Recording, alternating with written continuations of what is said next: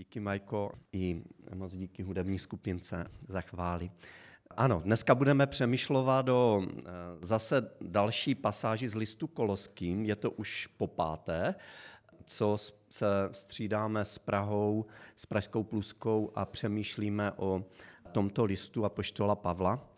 A dneska budeme v pasáži, která se nachází ve druhé kapitole ve verších 6 až 19. Žijte v Kristu Ježíši, když jste ho přijali jako pána. V něm zapustíte kořeny, na něm postavte základy, pevně se držte víry, jak jste v ní byli vyučeni. Znovu a znovu vzdávejte díky. Dejte si pozor, aby vás někdo nesvedl prázdným a klamným filozofováním založeným na lidských bájích, na vesmírných mocnostech a ne na Kristu. V něm je přece vtělena všechna plnost božství. V něm jste i vy dosáhli plnosti. On je hlavou všech mocností a sil. V něm jste obřezáni obřízkou, která není udělána lidskou rukou. Obřízka Kristova je odložením celého nevykoupeného těla.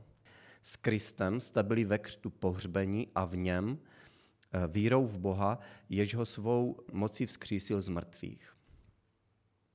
Když jste ještě byli mrtví ve svých vinách a duchovně neobřezáni, probudil nás k životu spolu s ním a všechny viny nám odpustil. Vymazal dlužní úpis, jehož ustanovení svědčila proti nám a zcela jej zrušil tím, že jej přibyl na kříž. Tak odzbrojil a veřejně odhalil každou mocnost i sílu a slavil nad nimi vítězství. Nikdo tedy nemá právo odsuzovat vás za to, co jíte nebo pijete, nebo kvůli svátkům, kvůli novoluním nebo sobotám. To všechno je jen stín budoucích věcí, ale skutečnost je Kristus. Ať vám neupírá podíl na vykoupení nikdo, kdo si libuje v poníženosti a uctívání andělů, jak to v marné píše své mysli viděl při svém zasvěcování. Takový člověk se nedrží hlavy Krista, z níž celé tělo, pevně spojené klouby a šlachami, roste božím růstem. Četli jsme Boží slovo. A prosíme tě, Bože, aby si nám ho osvětlil. Prosíme, aby nejenom jsme porozuměli intelektuálně, ale také, aby si zasáhl naše srdce. Amen. Není těžké určit, co je centrální myšlenkou této pasáže, potažmo celého listu Koloským. Protože Pavel to opakovaně říká. Všimli jste si, co se tam stále opakuje? Například je to spojení v něm, v něm, v něm. V naší pasáži se opakuje, myslím, že osmkrát nebo sedmkrát, k čemuž se dostaneme, ale v celém listu se to spojení v něm a jeho variace opakují patnáctkrát. Takže například v, tom, v té první kapitole, v, té, v těch předchozích zamýšleních, jsme četli 1.14. V něm, v Kristu, máme vykoupení a odpuštění hříchů. 1.16. V něm bylo všecko stvořeno, na nebi i na zemi. 1.19. V něm přebývá veškerá plnost. 1.22. V jeho lidském těle jsme byli smířeni. 2.3. V něm jsou všechny poklady moudrosti a poznání. A tahle ta nit pokračuje i, no, i, i do té naší dnešní pasáže, respektive nejenom pokračuje, ale graduje, protože zde máme dalších sedm výskytů onoho v něm. A dokonce návrh tam je třikrát spolu s ním. Což je zase trošinku jiné vyjádření podobné věci. Nebudem to procházet, ale určitě mě můžete doma zkontrolovat, nebo i teď že je to tam sedmkrát. V něm, v něm, v něm máte to, co nikde jinde nemáte. V něm jste tím, kým v nikým jiným, v nikom jiném nemůžete být, říká Pavel. Proto mám za to a souhlasím s dalšími studenty a vykladači písma, že centrálním poselstvím celého listu Filipským jsou verše 9 a 10 ve druhé kapitole, kter, co, verše, co jsme právě četli. Takže já je přečtu znovu. V něm jsme, pardon, v něm je přece vtělena všechna plnost božství. Devátý verš, desátý. A v něm jste i vy dosáhli plnosti. Nebo jiný překlad říká, byli naplněni. On je hlavou všech mocností a sil. To, že v Kristu je veškerá plnost, a to navíc tělesně, z něho dělá nejatraktivnější osobu, jaká kdy žila. To, že je v něm plnost, znamená, že tam není co dodat. Neexistuje nic víc. Je to naprostá dokonalost.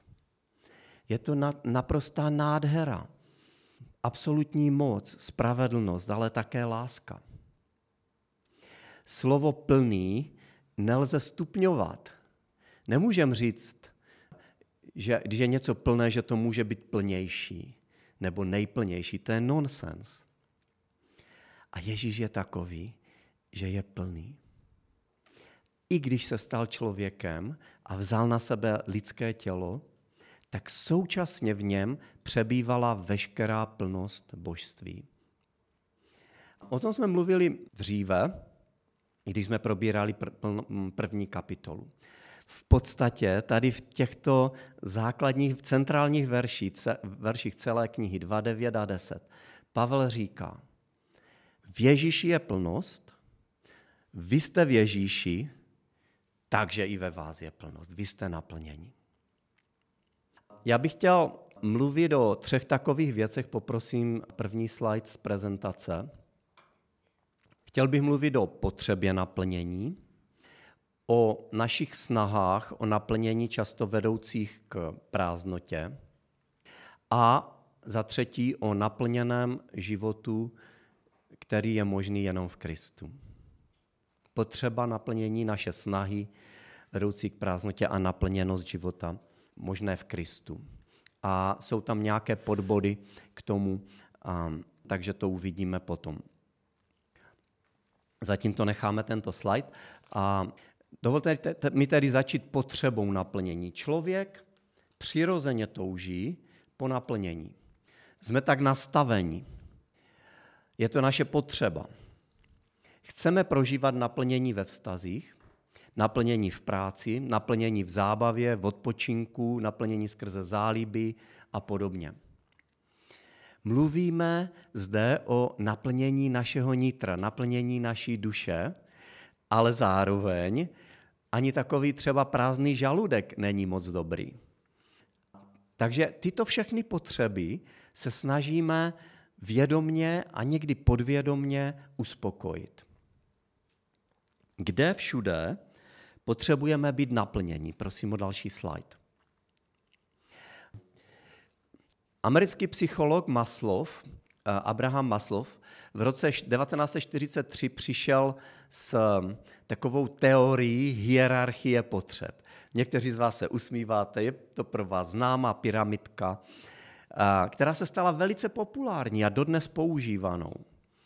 Podle této teorie má člověk pět základních potřeb. Ty, ty on nějak seřadil. On je seřadil pomyslně od těch nejnižších, nižších potřeb k těm vyšším. Takže tady dole jsou ty základní tělesné a fyziologické potřeby. Potřebujeme jíst a pít a spát a potřebujeme teplo a další věci. Fyziologické základní fyzické potřeby. O něco výš je potřeba bezpečí a jistoty. My potřebujeme taky žít v prostředí, které je bezpečné. Mít takový v něčem bezpečný domov. Potřebujeme mít jistotu, proto, proto se lidé pojišťují například. Proto zamykají doma a instalují zabezpečovací zařízení. Je tam potřeba bezpečí a jistoty. A zase o, o něco dále, o něco výše, je potřeba lásky, přijetí a spolu patřičnosti. Potřebujeme milovat a být milováni. Potřebujeme se cítit přijatí. Potřebujeme prostředí, ze kterým se můžeme stotožnit, kde, kde cítíme spolu, spolu sounáležitost. Takže potřebujeme také eh, vztahy s eh, dalšími lidmi kolem nás. No a pak je tam taky potřeba uznání a úcty. Možná bychom mohli říct sebeuznání. Potřebujeme vědět, že jsme hodnotní, že naše existence má nějaký smysl, že k něčemu vede. A úplně nahoře té pyramidy zařadil Maslov potřebu seberealizace, to nazval. On to nazval self-actualization, takže někdy se to překládá sebeaktualizace. To je, to je jako taková potřeba, kdy my se, se můžeme rozvíjet, rozvíjet náš potenciál. Častokrát se říká o rozvoji potenciálu. Čili tam je zapojená naše tvořivost a, a Maslov říká, že, že tyto potřeby jsou nějakým způsobem gradují, nějakým způsobem jsou vyšší a vyšší. Dokonce tady úplně na vrchol, tady do té špičky, což v tom grafu se neobjevuje, Maslov řekl, že tam je ještě taková potřeba sebe transcendence, nebo-li duchovní potřeba člověka. Maslov byl jistě dobrý pozorovatel lidského chování a motivací. A všechny tyhle jim zmiňované potřeby jsou skutečné. Ale trošku problém je v tom, že naše západní kultura přijala seberealizaci jakožto nejvyšší hodnotu. Navzdory tomu, že podle Maslova je seberealizace, či jinak řečeno nejvyšší naplnění, tak toho dosáhne jenom 1% lidí, říká Maslov. To mi nezní příliš optimisticky. Nevím, jak pro vás, ale pro mě je šance jedna kustu, že budu prožívat to naplnění tak celkem málo. Není to příliš povzbudivé. Jinak řečeno, je to teorie. A ta teorie vypadá hezky, je všeobecně přijatá, ale prakticky moc nefunguje. A nic na tom nemění ani fakt, že seberealizace jakožto nejvyšší potřeba byla v naší kultuře přijatá úplně nekriticky. Jak jsem řekl, nutno podotknout, že Maslov počítá s jakousi duchovní potřebou člověka, která je na samotném vrcholu té pyramidy, ale její naplnění nevidí ve vztahu člověka s osobní bytostí, která člověka přesahuje. Nepočítá s Bohem, ale přitom vidí duchovní potřebu člověka. Nicméně její naplnění, podle Maslova, má člověk nějak najít sám v sobě. A ne někde mimo sebe a už vůbec ne v nějaké osobní bytosti, která člověka přesahuje. Když se vrátíme do naší pasáže z listu Koloským a, a začneme mluvit o našich snahách, o lidských snahách najít naplnění, které nás ovšem častokrát zklamávají a vedou k prázdnotě, což je druhý bod té osnovy. Tak stejnou potřebu naplnění, jakou máme my dnes, jakou pocitujeme my dnes, pocitovali i lidé před dvěmi tisíci lety, kterým píše apoštol Pavel. Ve, eh, v šestém verši druhé kapitoly Pavel říká, žijte v Kristu, Kristu Ježíši, když jste ho přijali jako pána. To znamená, že píše těm, kteří přijali Krista jako svého pána a tím pro ně začal úplně nový život. Byli vysvobozeni z moci tmy a přeneseni do království jeho milovaného syna, jak jsme četli dříve v první kapitole. Byli vykoupeni, byli zachráněni, byli jim odpuštěni jejich viny, byli spojeni v lásce a mnoho, mnoho dalších věcí. První list Petrův, první kapitola, 18. verš říká, víte přece, že jste z prázdnoty svého způsobu života, jak jste jej přejali od svých otců, nebyli vykoupeni pomíjejícími věcmi, stříbrem nebo zlatem, nýbrž převzácnou krví Kristovou, tu pokračuje v dalším verši. byli jsme vykoupeni z prázdnoty našeho dřívějšího způsobu života, nebo říká to křesťanům a Pavel. Tu prázdnotu, ten prázdný způsob života jsme v úvozovkách zdědili po našich předcích. Ale my jsme z něho byli vykoupeni. Kološti z něho byli vykoupeni. Ale i tak pro nás existuje možnost se znovu k těm prázdným věcem nějakým způsobem vracet, jak varuje Pavel a říká, že je to podobné, jako když eh, jste byli vysvobození, ale někdo vás znovu zajal. To nás opět uvrhuje do určité prázdnoty. Jaké to jsou věci pro koloské, u kterých bylo to nebezpečí, že budou znovu zajatí do, do prázdného, do prázdnoty. Tou první věcí, kterou zmiňuje tento text, byla filozofie. Osmý veš říká, dejte si pozor, aby vás někdo nesvedl prázdným a klamným filozofováním, založeným na lidských bájích, na vesmírných mocnostech a ne na Kristu. Doslova, kološti si mají dát pozor, aby nebyli skrze prázdnou a klamnou filozofii odvedení jako zajatci do své dřívější prázdnoty.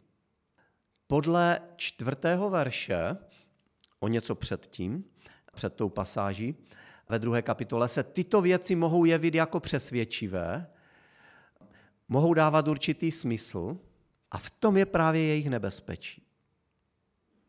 To, že jsou klamné a prázdné, rozpoznáme podle toho, na čem jsou založené.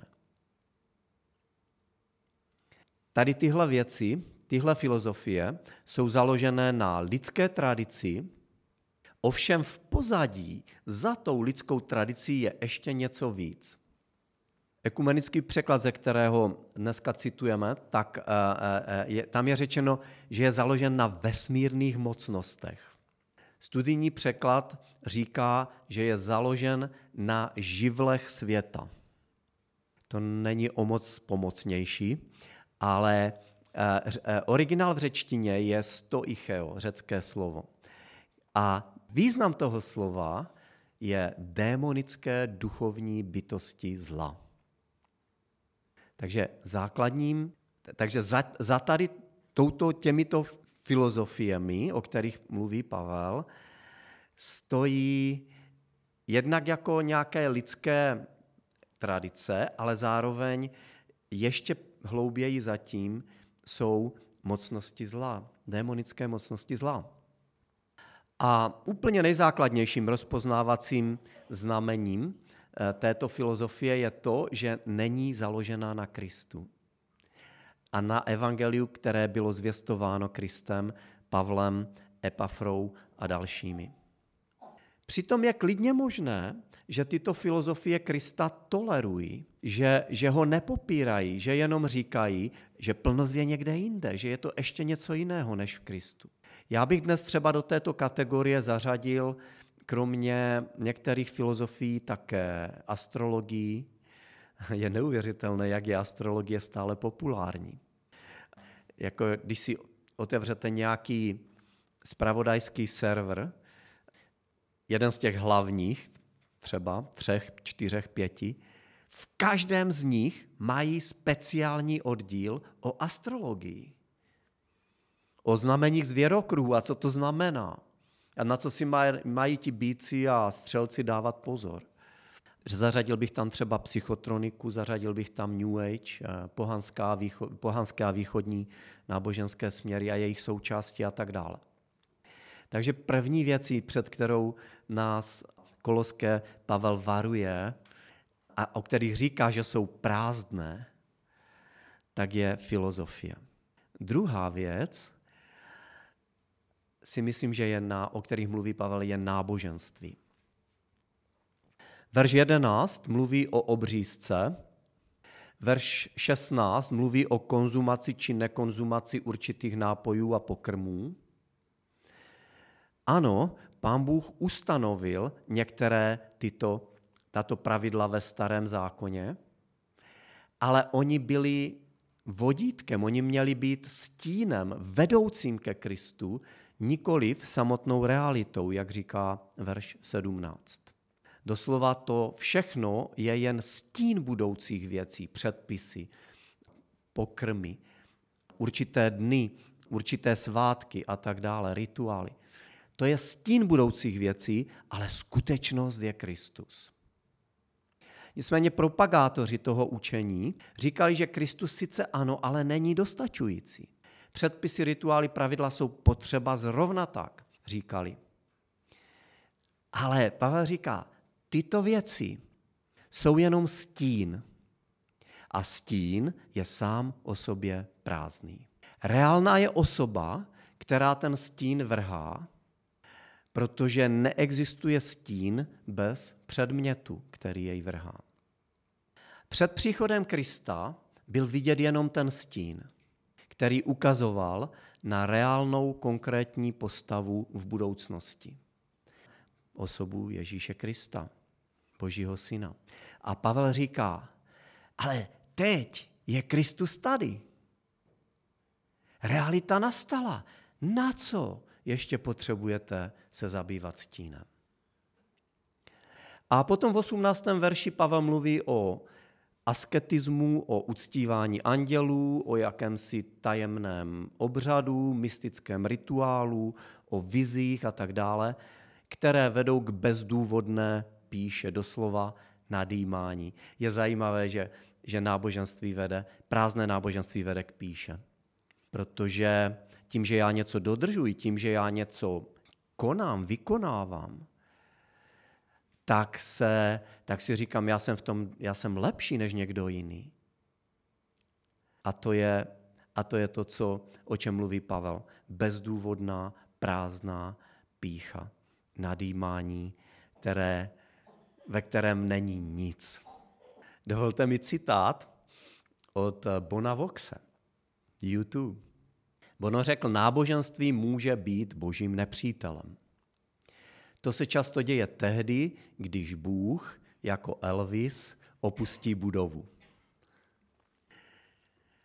Neznám kontext tohoto citátu, tohoto Bonova výroku, ale má pravdu. Když tam není Bůh samotný, tak náboženství se stává božím nepřítelem. Náboženství něco říká sice o Bohu, mluví o něm, ale Bůh samotný tam už dávno není. A jak to Bono myslel s tím Elvisem, předpokládám, že Preslym, tak to bych fakt jenom hádal. Um, ale pokusím se. Když je v budově Elvis, tak prostě je tam král, jo? král rock and roll. Prostě tam, tam, tam to je, tam to žije. Když odejde, když opustí budovu, tak sice tam můžou dál znít nějaké jeho písně a lidi můžou o něm diskutovat a tak dál, ale už tam není král. Už je to prázdné. Tak nevím, jestli to takhle Bono myslel, ale každopádně to, co řekl předtím, je pravda. Prázdné je filozofování, neříkám, že všechno, ale, ale určité filozofování. Prázdná ne je náboženství, které je bez Boha, vyprázdněné náboženství. A prázdné je taky, je taky, je taky všecko ostatní, kromě Krista. Pavel zmiňuje filozofii a náboženství jako ty dvě největší ohrožení věřících v kolosech, ale lidské snahy o naplnění, které končí v prázdnotě, tak ten seznam je sáhodlouhý.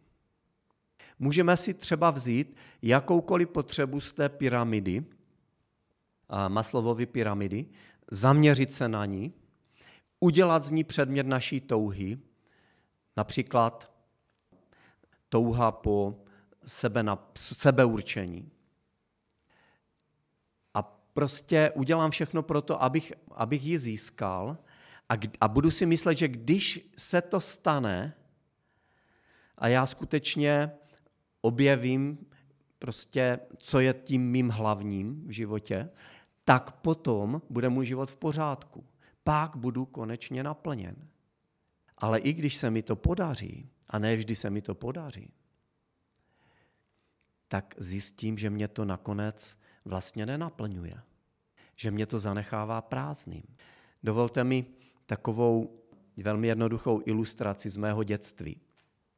Když jsem chodil do mateřské školky, představte si, že to pamatuju, tak, um, tak my jsme tam měli taková, takové razítka autíček. A někteří se usmívají, taky, taky, že jste to měli, ne? Takové. Jako samozřejmě mě jako kluka zajímaly auta. A to bylo úžasné, my jsme v té školce mohli vzít to razítko narazit ho na papír a pak jsme si ho třeba mohli vybarvit. Nebo obtáhnout, nebo něco. Pro mě to v, té, v tom věku bylo něco úžasného. Jednou, a, mo, a moji rodiče věděli, že to mám rád, a jednou na Vánoce pod vánočním stromkem byla razítka autíček. Já jsem prostě byl u vytržení, já jsem byl naplněný, já jsem, já jsem prostě nemohl dospat dalšího rána po tom štědrém večeru, abych si mohl znovu tisknout ty autíčka a znovu je vybarvovat. Jak dlouho mi to vydrželo, myslíte? Tohle naplnění. Den, dva, možná tři, potom auta, no tak razítka. No. A samozřejmě pak je člověk starší, za, za, začne mít jiné eh, zájmy, ale tím chci, tím chci ilustrovat, že to, po čem dnes toužíme nejvíc, že nás to určitě naplní, když to získáme, protože teď to nemáme, ale kdyby jsme to měli, tak už nás to naplní. To je iluza. Protože ať je to cokoliv, tak konci zjistíme, že v tom je prázdnota. Vidíme bohaté, navenek šťastné, úspěšné lidi, jak upadají do depresí a jak upadají do prostě sebevražedných myšlenek, protože cítí prázdnotu. Naštěstí. Ale nejsme odsouzeni k takové honbě za větrem, k takovému tom, tomu chození v, blud, v bludném kruhu. Protože za třetí, naplnění život je možný. A je možný v Kristu. Sám Ježíš říká v Janovi 10.10, 10, zloděj přichází jen aby kradl, zabíjel a ničil. Já jsem přišel, aby měli život a měli ho v hojnosti. Toužíš po naplněném, hojném a smysluplném životě? Ježíš říká, já vím, že jo, vím, že toužíš. Byl jsem tady jako ty, rozumím tvým tužbám. A vím to i proto, že jsem tě s nimi stvořil. Já jsem tě tak stvořil. A přišel jsem, aby tato touha se pro tebe stala realitou. A v naší pasáži si znovu zopakujem ten, tu centrální pasáž, ten, ty, ty centrální verše celé knihy, což je 2.9, Koloským 2.9 až 10. Pavel o Kristu říká, v něm je přece vtělena veškerá nebo všechna plnost božství. A v něm jste i vy dosáhli do plnosti. On je hlavou všech mocností a sil. Ta klíčová fráze je v něm. Mohu žít plným, naplněným, hojným životem, ale ne jinak než v něm. Protože on sám je plnost. A když jsem v něm, tak ji mám.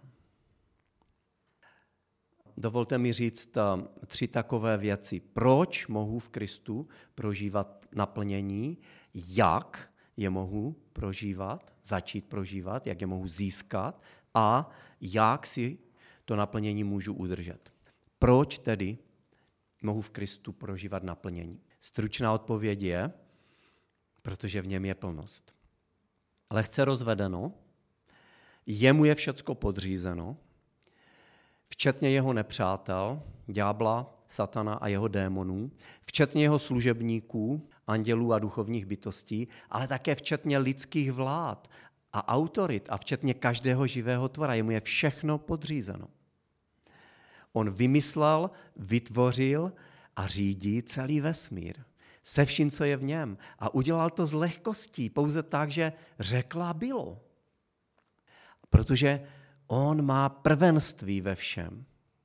Byl předtím, než byl vesmír a časoprostor, byl první, kdo byl vzkříšen z mrtvých a zároveň nebylo pokornějšího člověka chodícího na zemi. Protože byl ochoten se ponížit, protože byl pokorný, protože byl ochoten vzít na sebe trest za hřích člověka a nechat se za něj popravit. A proto, že má soucit s prázdným a trpícím člověkem a miluje ho. Tak proto. Myslím, že pán Bůh na rozdíl od pana Maslova nerozlišuje nižší a vyšší potřeby, které mají být naplněny v člověku.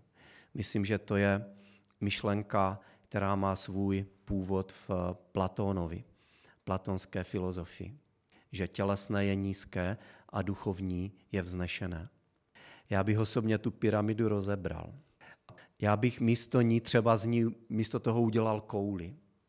Do, jeho, do, jeho, do jejíž, eh, do jeho, ta koule, do jejíž centra, je, je jehož? Jejíhož, děkuji, Majko. Prostě do prostředka té koule bych dal, bych dal Krista a do, a, do, a do prostředka Krista bych dal sebe. Každého z nás. A vlastně všechny ty naše potřeby nachází své naplnění v něm, v Kristu. V něm jsou potřeby člověka skutečně naplněny. Takže proto, že, že v Kristu je plnost, mohu i já prožívat naplnění. Ale jak? Jak, mu, jak to můžu získat?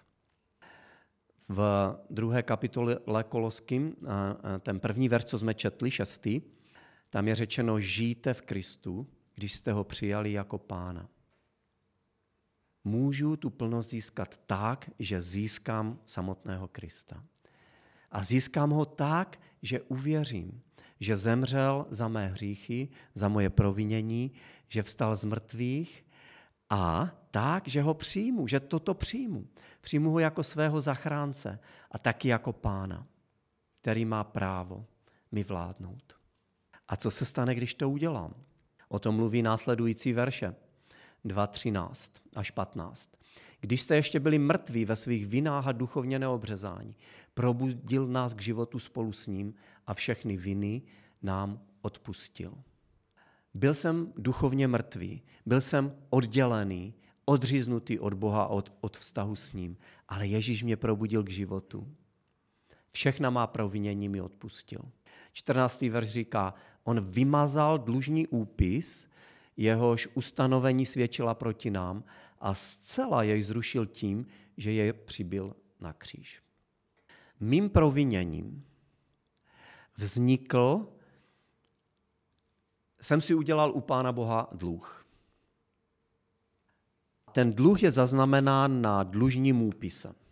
Je to záznam mých provinění, hříchů, poklesků a selhání. Ale v okamžiku, kdy jsem uvěřil, tak sám Kristus přibyl tento můj úpis, ten záznam o mém dluhu, na kříž. Myslím, že to je velmi silný obraz, který nám snadno může uniknout. Římané, když popravovali ukřižováním, odsoudili člověka ke smrti ukřižováním, tak vždycky nad hlavou toho člověka přibyli takovou cedulku, tabulku, kde bylo uvedeno, za co byl ten člověk odsouzen. Takže když byl odsouzen Ježíš, tak co tam stálo? Ježíš Nazarecký, král židovský. Což značně rozčililo židovské autority, protože, protože oni řekli, ne, že byl, pokládal se, prohlašovalo sobě, že je. A Pilát, římsk, představitel římské moci, řekl, Co jsem napsal, to jsem napsal. Takže vlastně Pilát napsal pravdu, aniž chtěl, a židé to prostě odpírali. Ale ten princip je v tom, že u každého takového odsouzeného byla tahle tabulka. Když si představím, že na té tabulce byl seznam mých provinění a mých hříchů, kvůli kterému ten člověk a Bůh zároveň byl zabit a trpěl, tak to je silný obraz. A zároveň jeho smrtí za to bylo zaplaceno. Už nic víc se nemůže pro odstranění, pro výmaz všech těch vin a provinění přítomných minulých i budoucích, které máma budu mít, už nic více proto nedá udělat, aby to bylo zrušeno. A Kristus to udělal. Když byl popravován, byl tam seznam i mých provinění. Bylo to anulováno. A 15. verš tak odzbrojil a veřejně odhalil každou mocnost i sílu a slavil nad nimi vítězství. Dos, doslovný překlad, to je volný překlad, doslovnější překlad, že toho slavil nad nimi vítězství, je, že vedl je v triumfálním průvodem v něm. Mocnost a síla má, mám za to, že jde o ty demonické mocnosti zla. Opět je tu, je tu silný obraz. Když se nějaký římský generál vracel z vítězné války, například do Říma, tak byl mu vystrojen takzvaný triumfální průvod.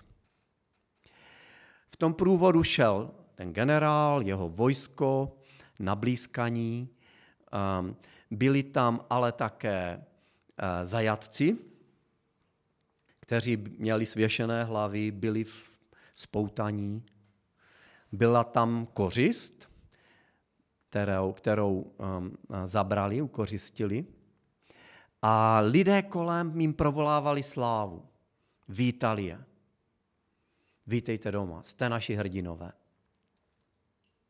To je přesně obraz, který Pavel vykresluje.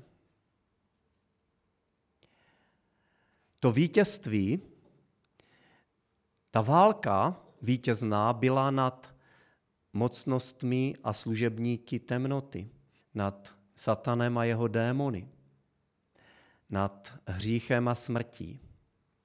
Byli to, kteří působí jako skrytí záškodníci, ale nyní byli odhaleni, veřejně odhaleni, poraženi, vystaveni všem na odiv. Takže teďka zapojíme trošku um, obrazotvornost, představivost. Já si to třeba představuju tak, že tam v tom průvodu jdou ty zlé bytosti, poražené, protože už nemají žádnou moc nad životem Majky, nad životem Radka, Jošky, Alenky a nás ostatních. Už nemůžou krást, zabíjet a ničit. Protože byli veřejně vystaveni na odiv, odhalení a poražení. Nicméně pořád ještě můžou škodit na tomto světě. Ale v těchto konkrétních případech už ne. A jednou nebudou moc ani to. Jejich konec se blíží. Je možná blíž, než si myslíme jak si jako křesťan můžu v Kristu toto naplnění udržet. Uvěřil jsem před víc jak 40 lety a pokud byste se mě dnes zeptali, jestli jsem prožil naplněných, hojných a smysluplných 40 let, s čistým svědomím můžu říct, že ano. Ale pokud byste chtěli šťourat a zeptali se mě, jestli tomu tak bylo neustále, každé chvíli. Musel bych upřímně říct, že ne. Že ne v každé chvíli. Stává se mi, že občas věnuji svou energii a propůjčím své srdce věcem, které jsou marné, které jsou zbytečné, které končí prázdnotou. A vím, že nejsem jediný. Vím, že nejsem jediný, kdo to občas zkouší nebo zakouší a prožívá. Si mohu naplnění v Kristu udržet, když už jsem ho získal. Není to nic, co bychom nevěděli. Ta první věc je zůstat v něm. Základní téma celého listu koloským. Zůstat v Kristu. Zůstat v Ježíši. Šestý verš. Žijte v Kristu, když jste ho přijali jako pána. Žít eh, doslova je chodit. To znamená, všechno, co dělám, mám dělat v něm. A pak pokračuje v něm, zapustíte kořeny, na něm postavte základy, pevně se držte víry, jak jste v ní byli vyučeni a znovu a znovu vzdávejte díky. Je to jednoduché. Když jsem v něm, prožívám naplnění, prožívám dokonce i štěstí. A když nejsem, prožívám prázdnotu. A ta prázdnota mě vždycky upozorní na to, že potřebuji být opět v něm. Že potřebuji zapustit své kořeny hlouběji v něm. Že potřebuji možná opravit ty základy, které jsem na něm kdysi postavil.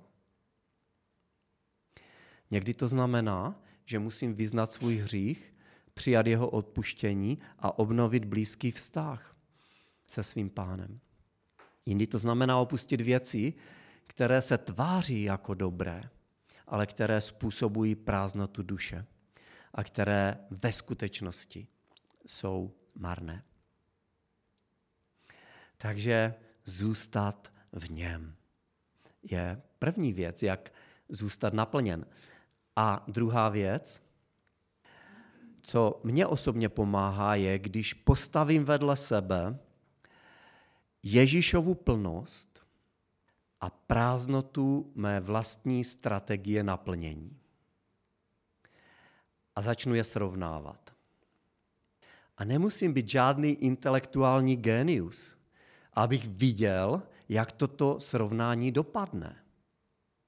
Ne, že v Kristu je to o něco lepší. Ne, že v Kristu je to o dost lepší. V Kristu je to kolosálně lepší. Je to mega lepší. Rozdíl je rozdíl mezi plností a prázdnotou.